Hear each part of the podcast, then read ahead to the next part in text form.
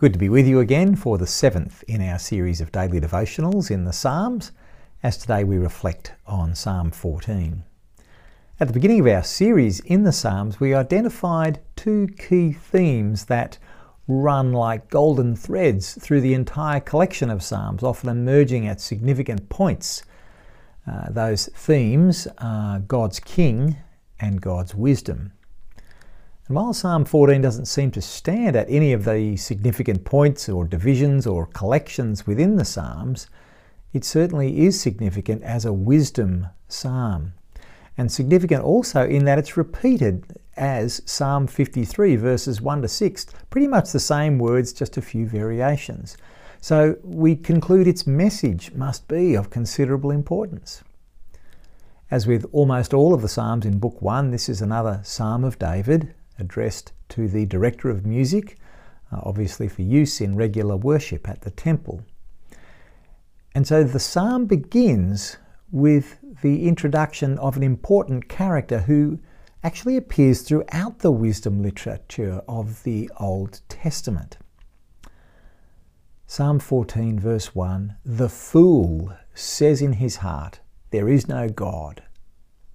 They are corrupt. Their deeds are vile. There is no one who does good. The Lord looks down from heaven on all mankind to see if there are any who understand, any who seek God. All have turned away. All have become corrupt. There is no one who does good, not even one. Do all these evildoers know nothing? The character at the center of this psalm is the fool. The Hebrew word Nabal, uh, rendered fool in the Psalms, indicates a person who is morally deficient rather than being a person of low intelligence. Uh, the word Nabal, uh, you might remember that's the name of Abigail's husband in the David narrative in 1 Samuel chapter 25. He's, he's the foolish man who lives up to his name. Uh, that word Nabal particularly implies an aggressive kind of perversity. Elsewhere in the wisdom literature, fools are typically mockers of the righteous. They have no understanding of God, they lack wisdom, they're complacent, they speak nonsense, and have no interest in growth and in change. Uh, very famously, Proverbs chapter 1, verse 7 declares, The fear of the Lord is the beginning of knowledge, but fools despise wisdom and instruction. So fundamentally, the fool refuses to believe God or to even believe that God exists. They're corrupted with evil from the inside out. And so we might wonder well, who is the fool? In verse 2, the Lord is searching and seeking for any among humanity who do not share the fundamental orientation of the fool. Are there any people who seek after God? Another way to see that question is are there any who are not fools? And to our surprise, verse 3 concludes that no, there are none. All humanity has been corrupted by sin. There is not even one who does good. And it's a pretty bleak assessment of the human race, and therefore a pretty bleak assessment of me and you. In fact, when Paul is writing to the Romans, he quotes verse 3 as the culmination of his argument that all people whether Jews or Gentiles, whether religious or non religious, all people are under the power of sin and to be held accountable to God. That's a pretty dark conclusion. So, is there any hope at all for us? Let's read on in Psalm 14. They, the fools, devour my people as though eating bread. They never call on the Lord. Well, there's a clue, actually. The fool is the one who never calls on the Lord. Presumably, for anyone who does turn and call on the Lord, then there is a way out of the darkness. Uh, reading on in verse 5 But there they are, that is the fools, overwhelmed with dread, for God is present in the company of the righteous. You evildoers frustrate the plans of the poor, but the Lord is their refuge. So it turns out that not all are fools, or perhaps more accurately, not all have remained as fools. There most certainly is a way out because God is present in the company of the righteous. There are some who are indeed righteous, in right standing of right character and disposition in relation to God, who dwells among them, much to the shock of the fools. Yes, the fool is the one who imagined that there was no God, but there God is in company with the righteous. Notice also that the poor have made God their refuge. Most certainly there is a God and he dwells with those that call upon him.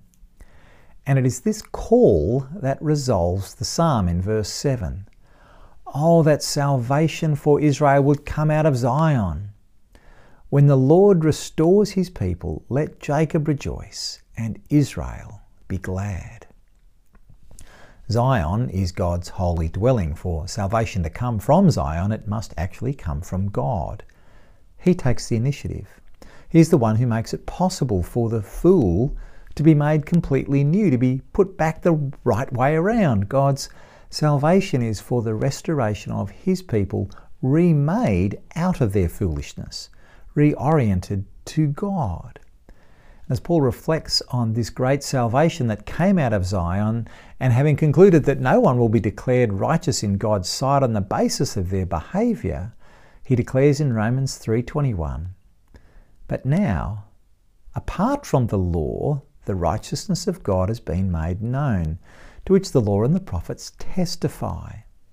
This righteousness is given through faith in Jesus Christ to all who believe. There is no difference between Jew and Gentile, for all have sinned and fall short of the glory of God, and all are justified freely by His grace through the redemption that came through Christ Jesus. What hope is there for the fool whose inward disposition is always and only anti God? Their hope is that God Himself will act, that He would bring salvation out of Zion, that the Lord will restore His people, as it says at the end of Psalm 14. When the righteousness of God is displayed in His saving acts, when His people are justified freely by His grace in Christ Jesus, there will indeed be rejoicing and gladness, as it says at the end of Psalm 14. And so, at the end of a very bleak sounding psalm, we see that there is only God's grace. It is like a diamond displayed on a black velvet pillow. The, the diamond is seen best, it is most glorious when its light is contrasted with the darkness, with the black. For the most part of Psalm 14, we see the foolish arrogance of sin, but its diamond cry for salvation from Zion has surely been answered in Jesus. To find ourselves cast utterly on God's grace, a, a fool whose deeds are corrupt, it's a bit hard to take, isn't it? As Christians, we kind of recoil and instinctively reject the description of total moral depravity that both Psalm 14 and the early chapters of Romans pin on us. Surely we're not that bad. We're not the fool, are we? We want to claim some kind of basic goodness, some intrinsic moral high ground, but we cannot. Importantly, however, we are intrinsically valuable in God's eyes. We have value, the worth grounded in our creation in the image of God, even though in our natural selves we have no inward orientation toward God. Instead, we're entirely reliant on God's grace, on His initiative and His action in saving us. And we depend upon His transforming Holy Spirit, whereby we are changed. We are renewed and oriented again towards God by His work alone. It's all of grace. So, this grace is deeply humbling and absolutely comforting. We know that God has acted for our salvation, especially because we've all sinned and fallen short. And now we are declared righteous freely by His grace. We are humbled as fools and yet made absolutely secure in Christ because salvation does not depend on us, on our performance, or on our effort. For your response of prayer right now, can you give God thanks for His grace given us in Christ Jesus?